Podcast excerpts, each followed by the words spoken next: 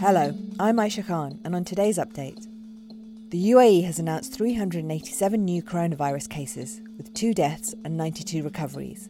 This takes the total number to 4,123 new cases, 680 recoveries, and 22 deaths. Internationally, there are now over 1.8 million cases. China recorded its highest number of cases in five weeks of 108. 98 of these were imported, and none were from the Hubei province, where the disease was first identified. UAE hospitals have begun plasma treatment for COVID 19 patients.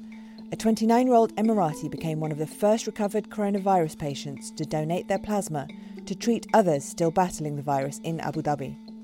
Sheikh Khalifa Medical City said the plasma was given intravenously to an infected patient being treated at the hospital. Doctors are monitoring the patient, who has moderate to severe symptoms, to test the treatment's effectiveness. OPEC and allies led by Russia have agreed to a record cut in output to support global oil prices amid the coronavirus pandemic. In an unprecedented deal, oil nations, including the United States, agreed to a cut that could curb global oil supply by 20%. And the UAE will see some rainfall and dust storms today. It is likely to rain in coastal, western, and northern areas.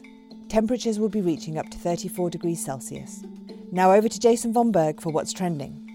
On social media this morning, Andrea Bocelli's Music for Hope concert was a hit with fans around the world last night. The 61 year old Italian singer live streamed the concert from Duomo di Milano his rendition of Amazing Grace outside the venue moved many to tears, with some saying it was a gorgeous moment for the world to come together and reflect on the trying times amid the coronavirus pandemic. And from one music star to two more, Harangani Kaman Wa Kaman, or We Shall Sing Again, that's the message from Lebanese singers Elissa and Haifa Wehbe, who teamed up for their new music video, shots from their respective homes. Go to our arts and culture section to see the video.